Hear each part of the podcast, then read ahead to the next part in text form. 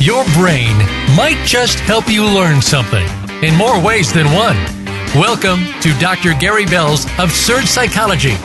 Dr. Bell is a licensed marriage and family therapist. He'll be your guide on this crazy exploration designed to bring life back into our existence. Can you become the element of change in an ever changing world? Possibly, but you've got to listen on to find out. Now, here is the host of Absurd Psychology, Dr. Gary Bell. Welcome, everybody. Okay, today we're talking about the law of attractiveness. It is amazing, but you you know you, you probably have a pretty good idea about what you're attracted to: hair color, eye color, height, smell, smells, whatever. But believe it or not, you know your subconscious has quite a very strong opinion when it comes to finding what others are are, are, are attractive from the depths of, of our human brain, there's a whole lot of, of areas to examine about the law of attractiveness. You know, here's a, here's a presumption. You know, women with older fathers, the, the, it's presumed that they're attracted to older men. And as it turns out, the common stereotype that women are attracted to older men because they have an underlying daddy issues is not totally true. There's a lot of studies that have found that women who were born to older fathers are more likely to find older men attractive. Specifically, they're more likely to consider men with more facial creases and less hair to be attractive. And as you might assume, based on this, women who are born to younger fathers are more likely to be attracted to younger men. You know, it, it, it, attraction comes down to more than just what a person looks like. Uh, it's easy to assume that the, the, the bottom line of attraction comes down to the sight, but maybe a few brain chemicals thrown in, a slightly you know certainty. It's it's crucial that uh, that there's the psychology to attraction, but it turns out that sound and smell also play a big role. Um, I remember when I was in college and we went i was in england and we went to france and in france the women didn't have any tops on. And so we were coming to shore, and all of us guys in college were like, "Oh, let's go to the beach! Let's go, go, go!" So we ran to the beach and uh, got flowers and all kinds of stuff. And then as we got there, uh, we started to see uh, armpit hair and the smells of the women, and that was not attractive. And so we uh, we uh, we basically had to shut that one down and go get a chocolate bar and a glass of wine or some cheese and wine. so I'm just throwing out a story there. but you know, it, it's uh, that sound and smell does play a role, and, and uh, people are able to discern a number of characteristics about the potential partner, including their weight, their their dominance level, their emotional state. You know, simply by listening to them speak uh, people are able to determine the same characteristics through smell. And those brain chemicals that deal with physical attraction are prompted not just by sight, but by sound, smell as well. Uh, different sense incite different levels of attraction. And so we know that smells play a big role in the psychology of attraction, but which smells are considered hot and which are not. And, and so there was a, a social issues research center that found that women are attracted to androstenol, and it's a, it's a natural uh, chemical that's found in the in in uh, male sweat, basically. But while that chemical acts as a, a pheromone, the the scent of it, which which is produced when there's too much sweat, acts as a natural turnoff. So men, on the other hand, may be attracted to the smell of perfume, but turned off by the smell of tears. And so, you know, there's a Science magazine article back in 2011 that found that when men sniffed tears, they felt a decrease in sexual arousal, whereas there was no change when they sniffed the, uh, the neutral saline solution.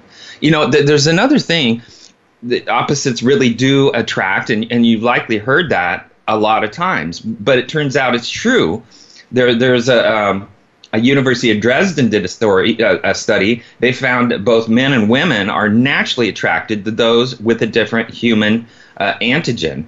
It's HLA complex. It's called basically a genetic blueprint uh, that uh, than their own. And because a person's HLA complex is vital immune function, this fascinating fact suggests that the subconscious attraction has to do with the survival of the species.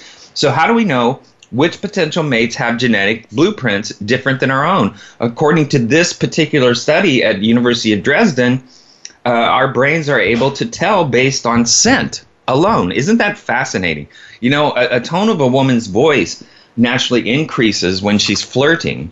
And so um, there was a uh, Canada's uh, McMaster University did a tone of women's voice uh, study that it, it shows that the, their voice increases a bit when they're flirting. Even more fascinating is the fact that exactly how high a woman's voice goes varies at different times.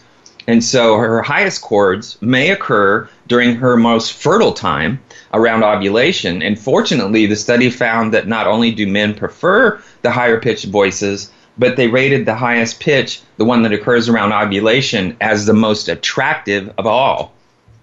You know, the I love you has a more emotional effect on the brain when it's whispered in the left ear, believe it or not. Um, you know, if you're if you're trying to uh, and uh, uh, impress a potential partner with romantic whispers, be sure to speak this into their left ear. And there's, there's a study at MIT uh, Cognet that found that when emotional stimulus enters the left ear, the accuracy of recall was more than 6% higher when the same stimulus entered the right ear. So that is an interesting human fact about attraction. Also, red, obviously, uh, to many, is the most attractive color. Regardless of how you feel about the color red, studies have shown that both men and women are perceived as more attractive and more sexual when they're wearing red or another color that's both bright and warm. And so uh, here's another one. Uh, the quickest way to a person's heart is, is basically through their eyes. Uh, that may, may not be a traditional uh, ending to to that, but there, it's a, it's a very accurate thing. And there's a lot of um, cultures that don't agree with eye contact. They don't like eye contact because it's too personal. But uh, shared prolonged eye contact from uh, uh, form stronger attachments with increased affection for their staring partner, as opposed to those who are introduced with the more traditional handshake. So uh, beards, beards are also attractive, but not all beards. Um, uh, the Journal of Evolutionary Biology actually revealed that heterosexual women are naturally attracted to men with beards, but not every beard made the cut. It, said that that, that with men with stubble or some with a small degree of facial hair were more deemed more attractive uh, to the female participants. So males uh, considered least attractive were those who were clean shaven and those with large bushy beards. And this may suggest that women subconsciously view men with stubble as attractive, healthy, and more likely to be a good parent. Um, here's another thing uh, a woman's cycle determines the type of man she finds attractive. And, and, though a heterosexual woman may be in, in a happy, committed relationship, she's likely to find a strange range of men attractive over the course of her menstrual cycle. And, and there's a whole lot of different studies that normally ovulating women are attracted to different things depending on their hormone levels do, during men, uh, menstruation. So during a woman's fertile stage, usually lasting about oh, I don't know, three to six days, she's more likely to prefer men with deeper voices, competitive natures, and other typically masculine features. Then at peak fertility, the, the day of ovulation, a woman is most likely she'll, she'll, she'll ever be seeking out a male stronger than her usual partner. So psychologists attribute this to a genetic handwriting uh, that, that drives the need to be a stronger male. So she's going to look for the stronger male during the period of uh, ovulation. When we think about dating and, and relating to a partner, being you know attractive and sexy, it often comes to mind. And, the feeling of attraction is the is basically that chemistry, that spark that motivates us to be with the other person, and them with us. But what makes someone attractive, and that's the real question. It, it, it, as is it the looks? Is it is it their resources? Is it their behavior? Is it their intelligent? Is it something more unique and special? You know, with a little effort, we could possibly think of someone who's attractive for each of those reasons. But we could also find examples of people who are sexy for some other quality altogether. And you know, here's an example. Uh, I find it amazing that uh, people in unhappy relationships oftentimes picked a partner that they could save or picked a partner that was more flawed than them and the reason that they did that was so that they could make themselves feel better on a continuous basis. So that sometimes just plays that insecurity can play a role in people's attractiveness. You know um, looking sexy you know physical attractiveness we all know that looks are important for attraction, but what most people don't realize is that looks are more or less important depending on the type of relationship you want and what else you bring to the exchange with your partner. So usually short-term, more exclusive sexual relationships require the most physical attractiveness with looks becoming uh, of lesser important, importance as relationships lean forward into intimacy, sharing, long-term support. But you know the, the physical features that tend to be the most attractive to others are the ones that serve as the best indicators of health and fitness. And those features can change with our health over time. However, that also means that the most attractive features are those under our control to manage. And so, you know, things like uh, proper grooming, uh, basic physical fitness, those things may be more important than having the perfect chest or the most symmetrical nose. Um, for those who do not have the physical uh, physique, the perfect physical physique, which there's a lot of that, uh, clothing can play a role in physical attraction too. So the right outfit can flatter and display a more attractive features while holding and downplaying the other features. Also, the color of what you wear can hide some of those uh, not so hot physical features. Even a pair of shoes can add attraction. But you know, beyond that, clothing accessories also send a social message about your potential resources, and, and that may not be bad because people have sex for a number of reasons, but you know, putting too much emphasis on fancy clothing may leave you wondering whether a lover is cozying up to get closer to your body or your wallet. And boy almighty, the wallet is a huge motivator for sexual attractiveness. You can make ugly beautiful. You can make ugly Cinderella. You can make ugly into, you know, uh, Ken uh, the Barbie doll. so you know, it's pretty amazing what people will do just just for rep, you know resources, the money. If they see that there and they've never had that in their life, it's almost like uh, they'll they'll make the person attractive. Uh, just to be able to get to that resource because that's a need they have. They need that financial security. You know, there's also uh, creating connections. That's another form of attraction. And uh, that's more motivating for a longer term, emotionally intimate connections. Unfortunately, relying on them alone poses some difficulties because if you don't have the physical attractiveness but you have the connection, that can be a, a really difficult process to get that. Chem- if you don't have the connection, that chemical connection, it's really hard to uh, take this uh, creating close connections and make it attractive. But uh, you know, just as you're looking just solely at looks, um, you know, uh, um, it's really just the series of hookups and fizzling out and focusing on personality alone may result in the deep friendship connections without a sexual spark. And so it's in kind of like the friendship zone. And so people don't know how to move forward. And sometimes one person has the spark, but the other person doesn't have the spark. Uh, nevertheless, you know, psychological attractions is still a very important influence in relationships, especially the long term ones. Usually, those kinds of attractions are uh, seen through like pleasant, cheerful personality, which seems to bring the best out in other people and in yourself. And these uh, attractive individuals also develop a unique style, perspective, and, and, a skill to share with others that separates from from the crowd. And so most of the time, these traits are conveyed through verbal communication.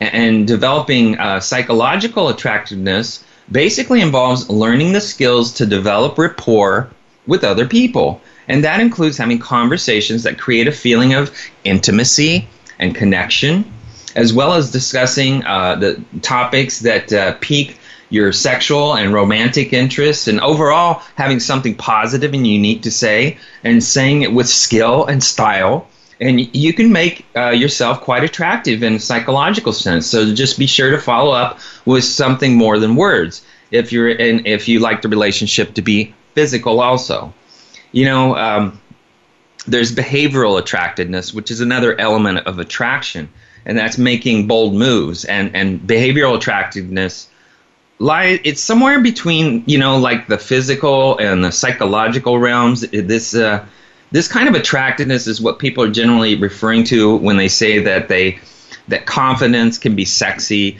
Sometimes people are attractive and desirable simply for the way they act and move. So so they may have just the you know the right body language to be both aloof and engaging. They also may make the most alluring, exciting eye contact, and they may know how to smile, flirt, get noticed with their behavior. You know that kind of body language uh, can generally be of interest to people that are available. And so, what's interesting, you know, about the that uh, confidence aspect you know, self confidence is not a bad thing. It's egotistical that's a bad thing. So I'm not suggesting narcissism is attractive and that you should become a narcissist to get people's attention because that's by far what you do not want to do. Okay, so beyond the body language, touch also plays an important role in, be- in behavioral attractiveness. In fact, you know, touch is an essential way to communicate and influence without words. So, uh, when done the right way, touch can make someone feel more attracted to you. Uh, they can also, it, you know, touch can really increase your physical intimacy, and which makes passionate kissing, sexual activity more likely. And further touching communicates friendliness, high status on your part, and making touch more likely elicit agreement and acceptance. So those are behaviors are often a way to, to display confidence and high status. So, uh, you know, these kind of partners may be attracted to the allure of the behaviors themselves, or they may be interested in the status they think the behaviors indicate. But, you know, some people may find themselves needing other traits and features to back those bold moves up. So, in combination with a bit of physical attractiveness, uh, that behaviors like that can entice a lover and combined with some psychological attractiveness, same behaviors can create a lasting connection. And so, uh, you know, it's interesting. Uh, couples that lose their intimacy often do not touch. And it's very important for people to touch if they want to uh, keep their attractiveness and their intimacy to each other. And I'm not su- suggesting groping. All right, we're going to talk a little bit more about elements, and then we're going to talk about the types of attraction and uh, go on into all kinds of different depths on how people can be attracted. Come back.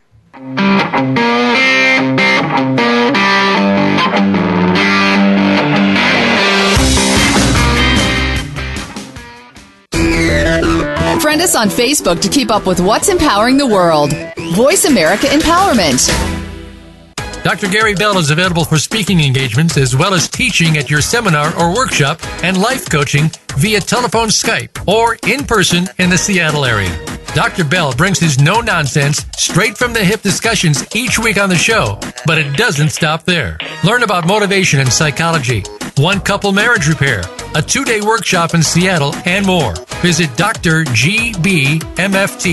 today or call Dr. Gary Bell at 951 818 7856. That's drgbmft.com or 951 818 7856. Should there be more to your life? Do you need a change?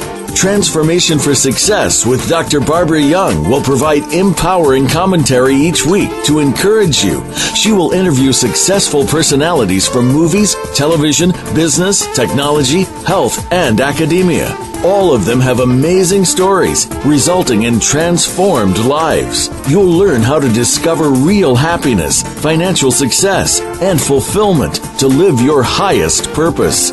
Join her on Tuesdays at 12 noon Pacific Time and 3 p.m. Eastern on the Voice America Empowerment Channel and a replay Fridays at 12 noon Pacific on the Voice America Business Channel. Have you become a member yet? Sign up now to become a member of Voice America. It's always free and easy. Plus, you get to take advantage of some great member benefits. Get unlimited access to millions of hours of on demand content across all of our channels. Keep track of your favorite episodes, shows, and hosts in your own customizable library. Find out what shows you might be interested in based on your favorites. Plus, you get insider access with our newsletter. Membership gives you more. Sign up at voiceamerica.com and click register at the top right.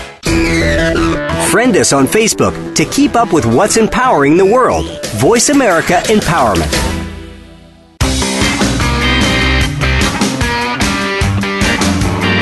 You are tuned in to Dr. Gary Bell's Absurd Psychology. If you have a question for Dr. Gary or his guest, please call in to 1 888 346 9141. That's 1 888 346 9141 that's easy enough, but if you want to send an email, it will take some thinking. Got a pen? The email address is drgbmft at sbcglobal.net. Or you can just click on Email Host on the Voice America page. Now, back to Dr. Gary Bell's Absurd Psychology. Welcome back, everybody. All right, we're talking about the laws of attractiveness. And, you know, finding your own style of attraction can be fairly complicated. So, you know, to make yourself attractive and selecting somebody that is attractive requires a lot of trade offs. Um, you know, everybody's different. Um, and, and, you know, we have only so much opportunity to work on developing attractive traits but uh, it's it's it's uh, in in various ways to ultimately get the kind of relationship we want. But you know, on the good side, that means no one is perfect, so you don't have to be perfect. But nonetheless, we have to focus on developing the features that can help us satisfying our, our social life. So to increase your chances of getting a satisfying uh, uh, uh, compatible partner, first focus on your strengths and preferred styles of attractiveness and do what's best most naturally comes to you you know after that work on other skills and traits that might help you establish the kinds of relationships you want but you know you don't have to be a master at everything but do try your best to improve areas that may impose serious limitations for socializing like poor hygiene you know eeyore personality uh, shyness and then go out and find a partner who will appreciate the qualities and be attracted to what you have to offer. You know, it, it's not a bad thing to be a shy person. That's that's not an unattractive feature, but you can't be so shy that you never meet somebody. And that's that's kind of sad, but people do that. They they they hibernate because they're afraid of failure. You know, we looked at the physical attractiveness. You know, romantic attraction is primarily determined by your physical attractions, and and so in the early stages of dating, people are more attracted to the partners who they consider to be physically attractive. Men are also more likely to value physical attractiveness than are women. And also, people's perception of their own physical attraction plays a huge role in romantic love. And so, you know, people tend to stick with uh, pick partners who are about their equal in level of attractiveness to themselves and in proximity. You know, people are more likely to become friends with people who are geographically uh, close. Uh, one thing about this is the mere exposure effect. You know, the mere exposure effect, which that's what it is, M E R E.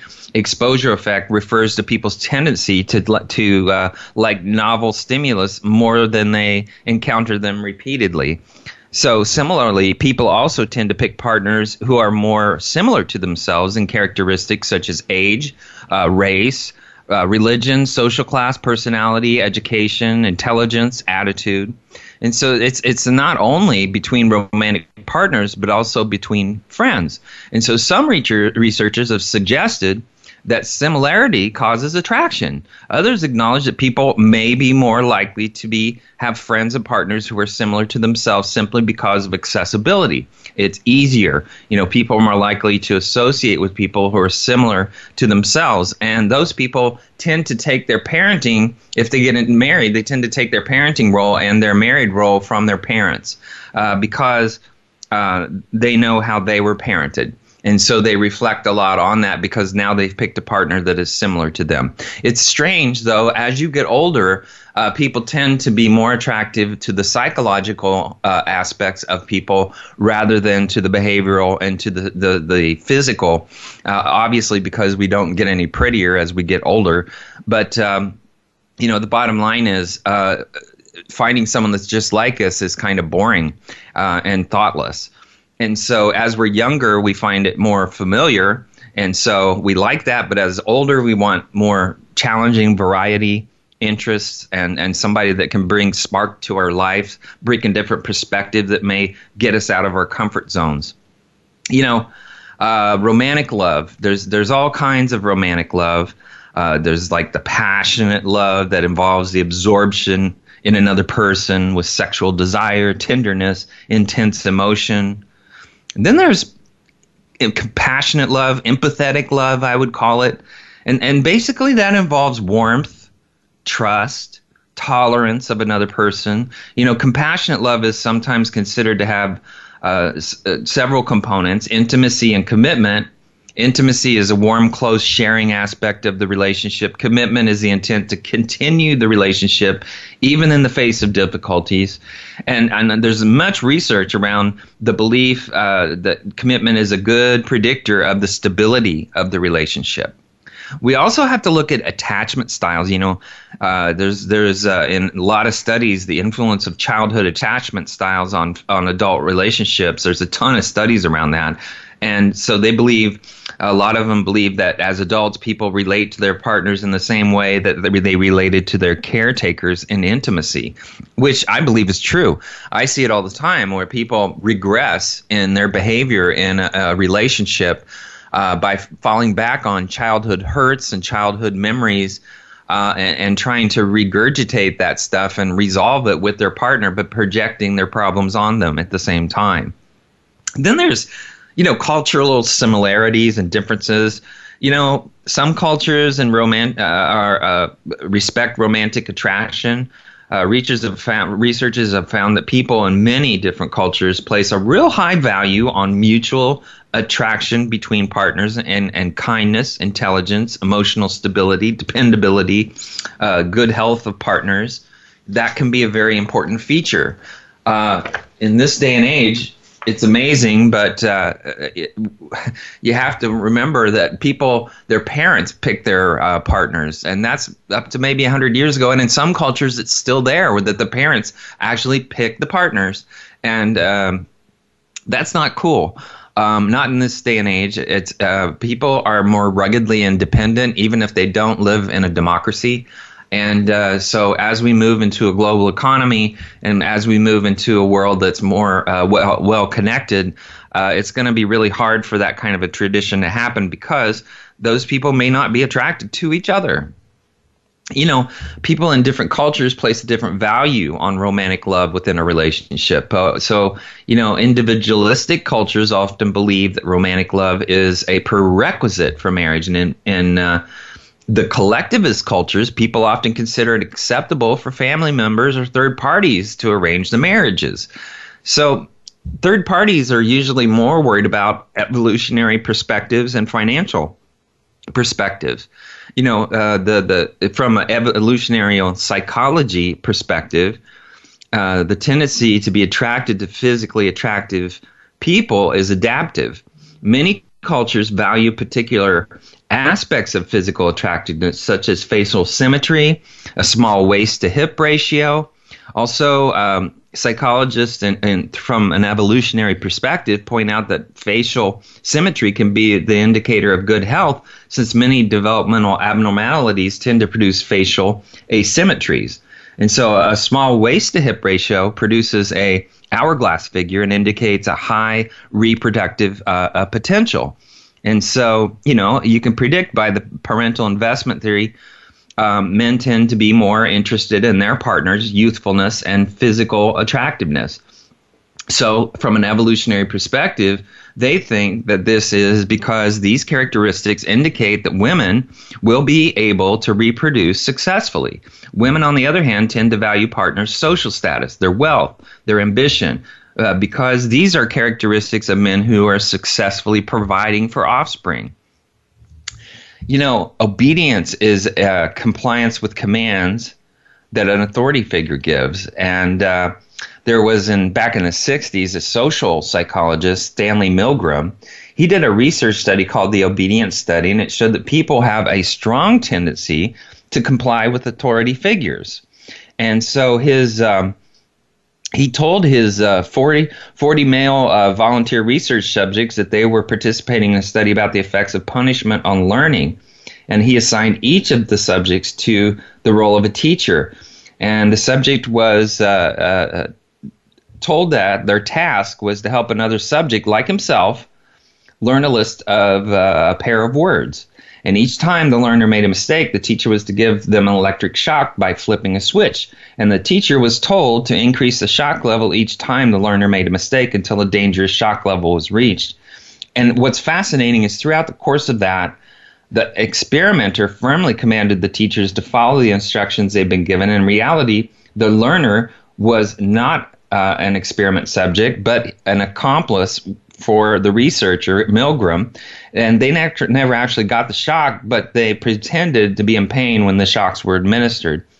And so, uh, uh, 1% of the subjects would administer what they thought were dangerous shocks to the learner. However, uh, two thirds of the teachers did administer even the highest level of shock, despite believing that the learner was suffering great pain and distress. So, you know, it was believed that they acted in this way because they were pressured to do so by an authority figure. And that comes into the law of attraction. Some people find an authority figure attractive and so they will do what they say to do because they want to have the approval of the authority figure.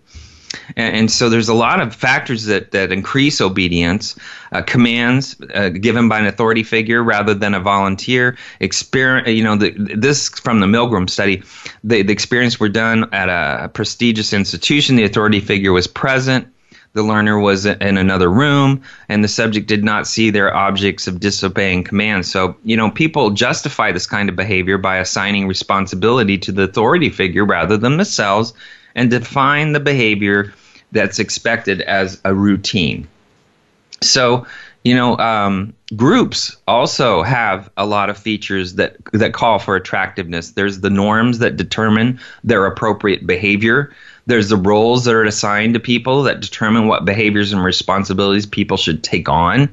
There's a communication structure that determines who talks to whom within the group. And then there's a power structure that determines how much authority and influence the group members have. So some people will find attractiveness just to be a part of a group that they consider to be more like them. And uh, that's called conformity. And that's a process of giving in to a real or imagined pressure from a group. And so it's it's kind of sad, but uh, that that that sense of authority, that sense of uh, uh, conformity and needing to be a part of a group, uh, you know, is kind of sad. There's a guy named um, um, Simon uh, Solomon Ark Osk, and he uh, recruited male undergraduates and told them he was doing research on visual perception and so what he found was that the group size influenced whether subjects conformed. The bigger group, the more uh, the more uh, people conformed up to a certain point. After the group size reached a certain limit, conformity didn't increase. So there's a certain amount of people that have to be in a group for it to be one that people just uh, blindly follow. You know, and so that that is a another thing. There's also uh, productivity in groups, there's insufficient coordination, or there's social loafing. Those are very unattractive features of a group, and a person can be outcast from a group because of those kinds of behaviors. You know, uh, um, the the diffusion of responsibility also contributes to social loafing. So a person does not feel as responsible for working on a task if several others are also present. So that they, since the responsibility appears to be distributed among the people who care, the people socially loaf, and then they end up getting rejected. So we have to wonder, you know, what do we want? Who do we, you know, who we desire is driven by a lot of evolutionary forces but most of us are drawn to looks first, wh- whether we admit it. Human attraction is far more complex than, than it appears. So, you know, uh, uh, can can first uh, sight, or it can sneak up on us. It can be stealthy and unexpected. Other times, it's disappointing no-show. We probably all wished we could fall, uh, you know, for a loyal friend or a date who sounded great online. But it can also seem that if we have no um, dominion over our romantic tastes. But humans have a lot of control and a lot of uh, violation in this realm. And so, you know, if, if you, uh, we can overcome an initial unwise attraction, no matter how powerful, and be drawn to a greater partner, even if it isn't lust at first sight. But we also can take steps to attract the right person to us. And so, um, we have to think about the survival of the prettiest. That's one of the big ones. So there's this universal uh, standard of attraction that there, you know, it's not skin deep, but rather fundamentally anchored in adaptive problems that men and women have to solve the mate selection. But um, the main adapted problem for men, evolutionary speaking, is the fact that that uh, human female ovulation is largely concealed. So we don't know when they're going to hit that ovulation stage. Other female primates uh, signal fertility in clearly detectable ways, such as a chimp, uh, pink genital swelling. Uh, um, uh, male human is given no such guidance. And so this dramatically changes the ground rules of mating. And uh, human males have to detect fertility from physical cues that happen to correlate. And so, since uh, female fertility peaks in the mid 20s and declines to zero around age 50, uh, as that's just a theory, cues uh, correlate with youth and health have evolved into a universal standard of female attractiveness. So there's a whole bunch of studies that men do tend to be drawn to women displaying markers of youth and health, like bright eyes, clear skin, full lips, uh, big butts, um, you know, nice gait, narrow waist. You know, you can see an evolutionary history of female uh, faces and bodies basically at a drugstore. Every every product is designed to make a woman look as if they they're in the fertility stage. uh, you see the hair coloring and you know the eyes standing out, the lipstick for you know big old luscious lips.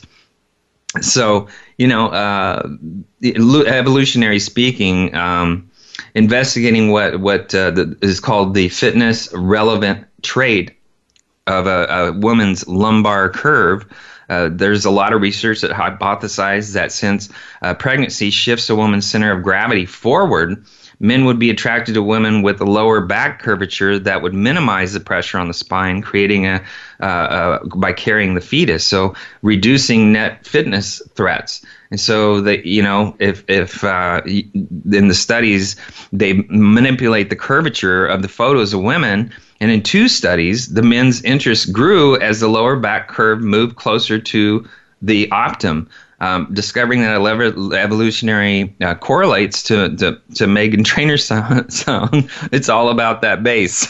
so I pulled that off out of a out of a, a, magazine that I read. I thought that was really funny. so, um, you know, uh, um, looking at the appeal factor every marker of creativity seems to play into mating. And, and so being attracted to anyone, uh, creative means that person's creativity could help you and your offspring, and those genes could pass on to your offspring.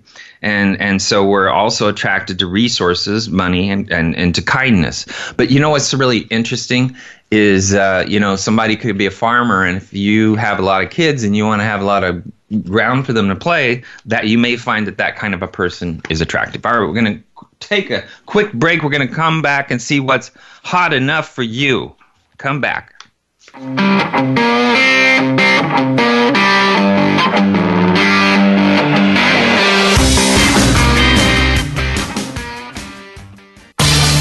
Change your world Change your life. VoiceAmericaEmpowerment.com. Dr. Gary Bell is available for speaking engagements as well as teaching at your seminar or workshop and life coaching via telephone, Skype, or in person in the Seattle area. Dr. Bell brings his no nonsense, straight from the hip discussions each week on the show, but it doesn't stop there. Learn about motivation and psychology, one couple marriage repair, a two day workshop in Seattle, and more. Visit drgbmft.com today or call Dr. Gary Bell at 951 818 7856. That's drgbmft.com or 951 818 7856. Do you wish you could avoid having difficult conversations with your kids about sex, relationships, and how to stay safe? Do you struggle with what and how much to say? You're not alone. Tune into Holistic Sex Ed Radio with host Robin LaCrosse for a fresh new perspective on sex education that goes beyond the birds and the bees. We gather together every Thursday at 10 a.m. Pacific on the Voice America Empowerment Channel for conversations designed to improve your relationships, expand your knowledge, and give you the tools to help your kids make the most out of their lives. Your favorite Voice America Talk Radio Network shows and hosts are in your car, outdoors, and wherever you need them to be. Listen anywhere. Get our mobile app for iPhone, Blackberry, or Android at the Apple iTunes App Store, Blackberry App World, or Android Market. Change your world. Change your life. VoiceAmericaEmpowerment.com.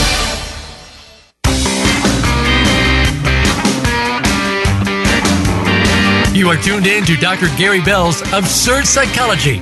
If you have a question for Dr. Gary or his guest, please call in to 1 888 346 9141.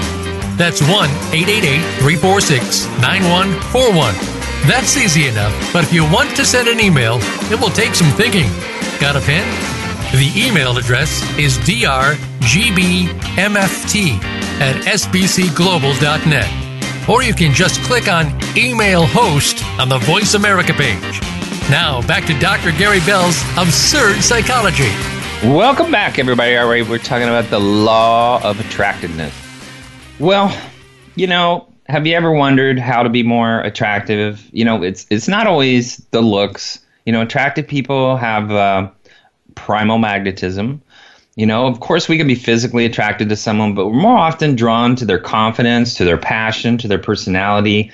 You know, being attractive is is more about just just appearance. It, it not only is attraction the basis of finding a partner, but we are also attracted to work with certain people. We're attracted to certain friendships, certain types of ideas. Uh, certain coffee shops because we like their vibe, their menu, to their location. So if you want to make uh, people want you, or if you want to be attractive, if you want to understand people, you need to learn, you know, the law of attraction. And, and, and it's basically, you know, attraction is about being available and drawing the right people, the ideas, the opportunities to you. And you have to ask yourself, what is attraction? Well, attraction is when we're interested, intrigued, or feel the urge to gravitate towards something or someone. And when we feel attraction, we want to know more. We want to be around someone more. And so attraction makes us feel engaged and alive.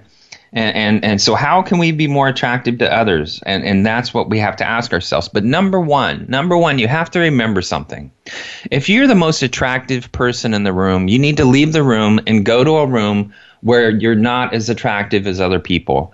Because if you want to learn how to be attractive, you need to be around people that are attractive, especially to you. If you want to be a smarter person and you're the smartest person in the room, go to the room where people are more intelligent and challenge you because that once again is going to boost your intellect. You know, people that are lazy about what they want and just kind of sit around, they don't they leave themselves in an easy environment where they're not able to meet the right people that would spark their interest to improve their life, to prove their improve their attractiveness, improve their intelligence, improve their their uh, their social skills. But you know, a lot of people are boring, and bored people are boring. You know, our brains are likely really, uh, our brains are like little kids. I mean, they're easily bored. They demand to be fed with, uh, you know, being hot simply isn't enough. You know, the New York Times best-selling uh, author and developmental uh, molecular biologist uh, John Medina discovered that the brain has a very short attention span, and our brains are attracted to intriguing, interesting, engaging people and things. And so, luckily, uh, you're, if you're intriguing and interesting and engaging person, you're going to have a better sense of attractiveness.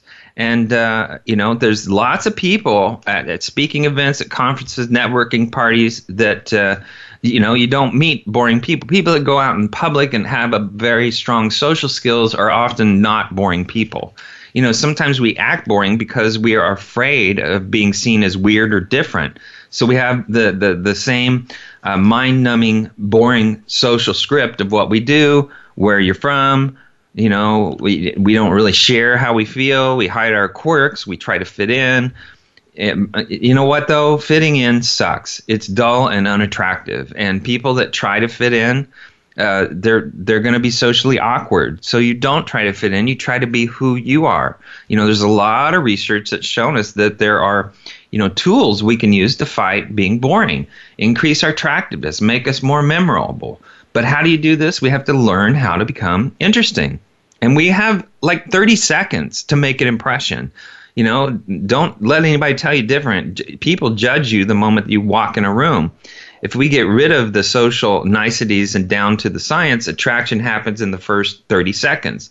And that as much as we don't like to admit it, our brain decides if we're attracted to someone uh, else almost instantly. And uh, uh, Helen Fisher, she was an she's an anthropologist at uh, Rutgers, studied hundreds of couples in love, and found that the human body knows within one second whether someone's physically attractive or not.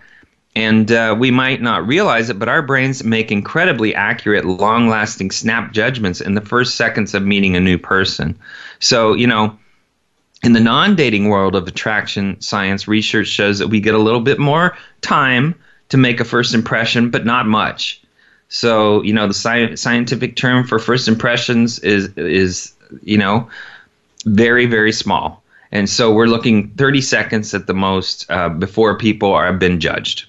And, and so in their studies, the, the participants actually predicted which teachers would be the most successful from 30 seconds of a video. Just 30 seconds would, would tell them. Um, if you could shorten the clips to 15 seconds and six, again, the students could correctly predict the most successful teachers. So you have about six seconds uh, with what you're going to do with that, and that's that's pretty amazing. You know what what turns you on? Is is it eyes? Is it humor? Is it your legs? Is it your appearance? Is it your symmetry of your face? In, in dating, it's about physical availability Will this person mate with me? In friends and long term romantic partners, it's about emotional availability. Will this person open up to me?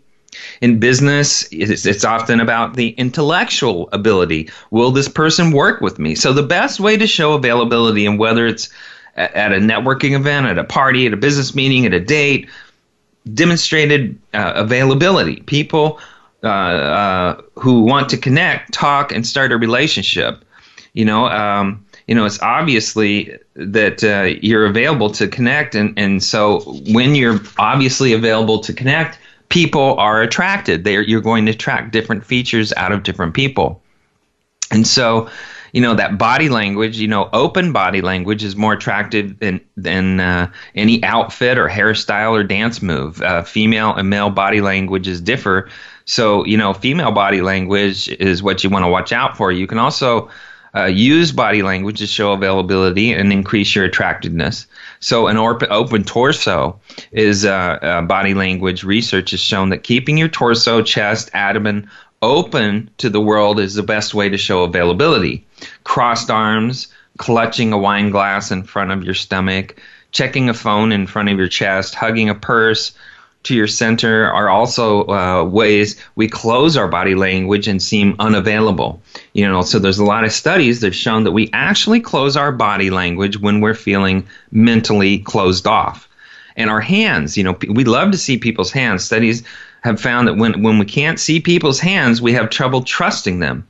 Uh, you know, when you put your hands in your pockets, tuck them under the table, or hide them behind a coat, your attractiveness de- decreases because people can't open up to you. So, if you want to add sexuality to your attractiveness, you can also expose your neck. And this is something that Marilyn Monroe, tilting her head back and laughing, uh, created this really sexy uh, uh persona. And so, you know, from a body language uh, perspective, an open, exposed, or stroke neck uh, is more sexual, but also releases pheromones.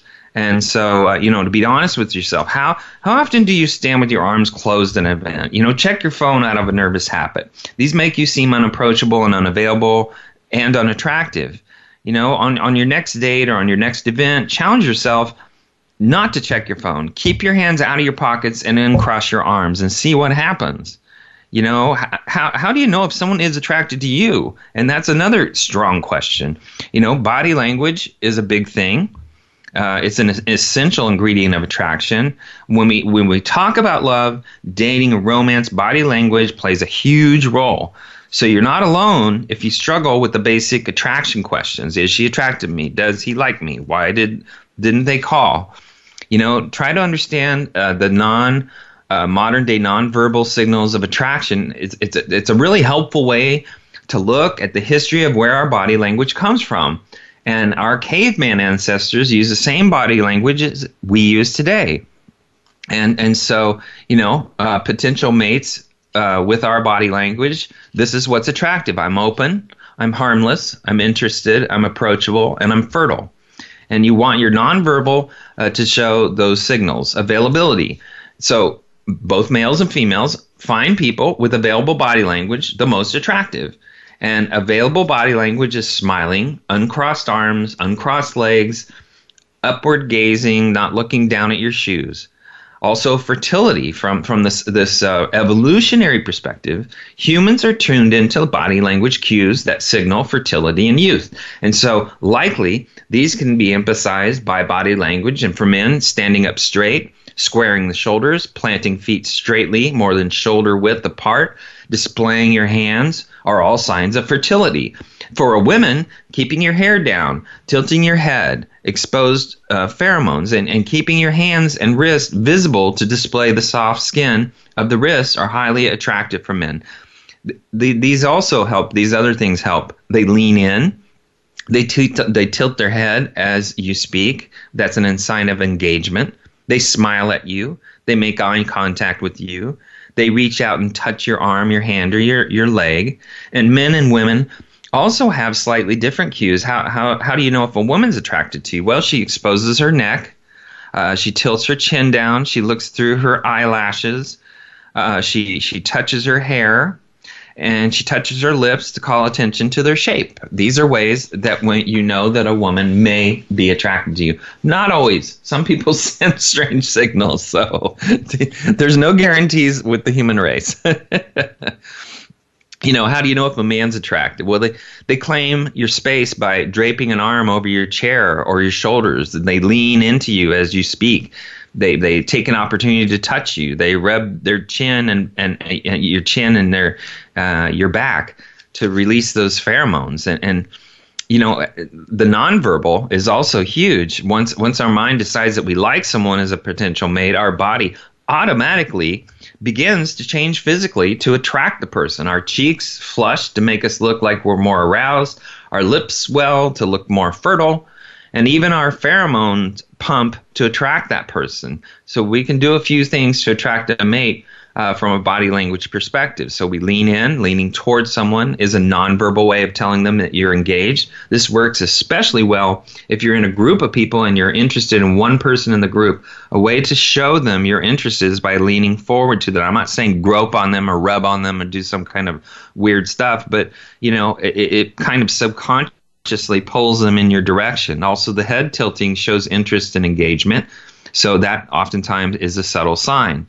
Um, it's also good to recognize being uh, flushed or, or blushed when we're attracted to someone. Blood flows to our face, um, and that happens to mimic the, the, the orgasm effect where we get flushed. And so it's an evolutionary way that the body tries to attract the opposite sex. And so this is why women wear blush. This is also happens in the lips and the eyes. The redder the lips, the wider the eyes, the more fertile and attractive someone is. And so a lot of people don't don't realize that that actually is is the purpose of flush and lipstick and all that crazy stuff. So you know, there's also the power of the purse. You know, purse behavior is a form of nonverbal. You know, I was always taught uh, when I was younger, the bigger a w- woman's purse, uh, the more problems they have. so not, i don't know if that's a good scientific uh, analogy, but uh, you know how someone interacts with their environment based on their emotions. If a person's interesting that's an indicator um, if a woman is uh, feeling uncomfortable and not attracted to someone, she'll either clutch her bag uh, tightly or place it in front of her, covering her body. Um, so these are patterns that we look for. Um, these are things, and I could go into so much more stuff that are about the laws of attraction, but that's our show. So I'd like to thank everybody for listening. I'd love to hear from you. drgbmft at sbcglobal.net or our webpage on voiceamerica.com, the empowerment channel, Dr. Gary Bell's Absurd Psychology. So remember, do bisexuals experience sexual attraction once a year or every two years? Also, remember, make sure to write a card to your spouse on your anniversary looking forward to more sexless nights together. also, remember, do you remember when sex was safe and motorcycles were dangerous? also, remember, if someone you're interested in wants sex in a dangerous moving car, make sure if they have protection. Thanks for listening.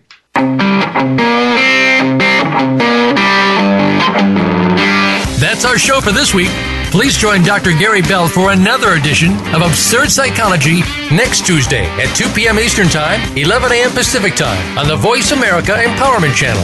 Now go impress your friends and family with what you've learned today and have them tune in next week so they can be almost as smart as you.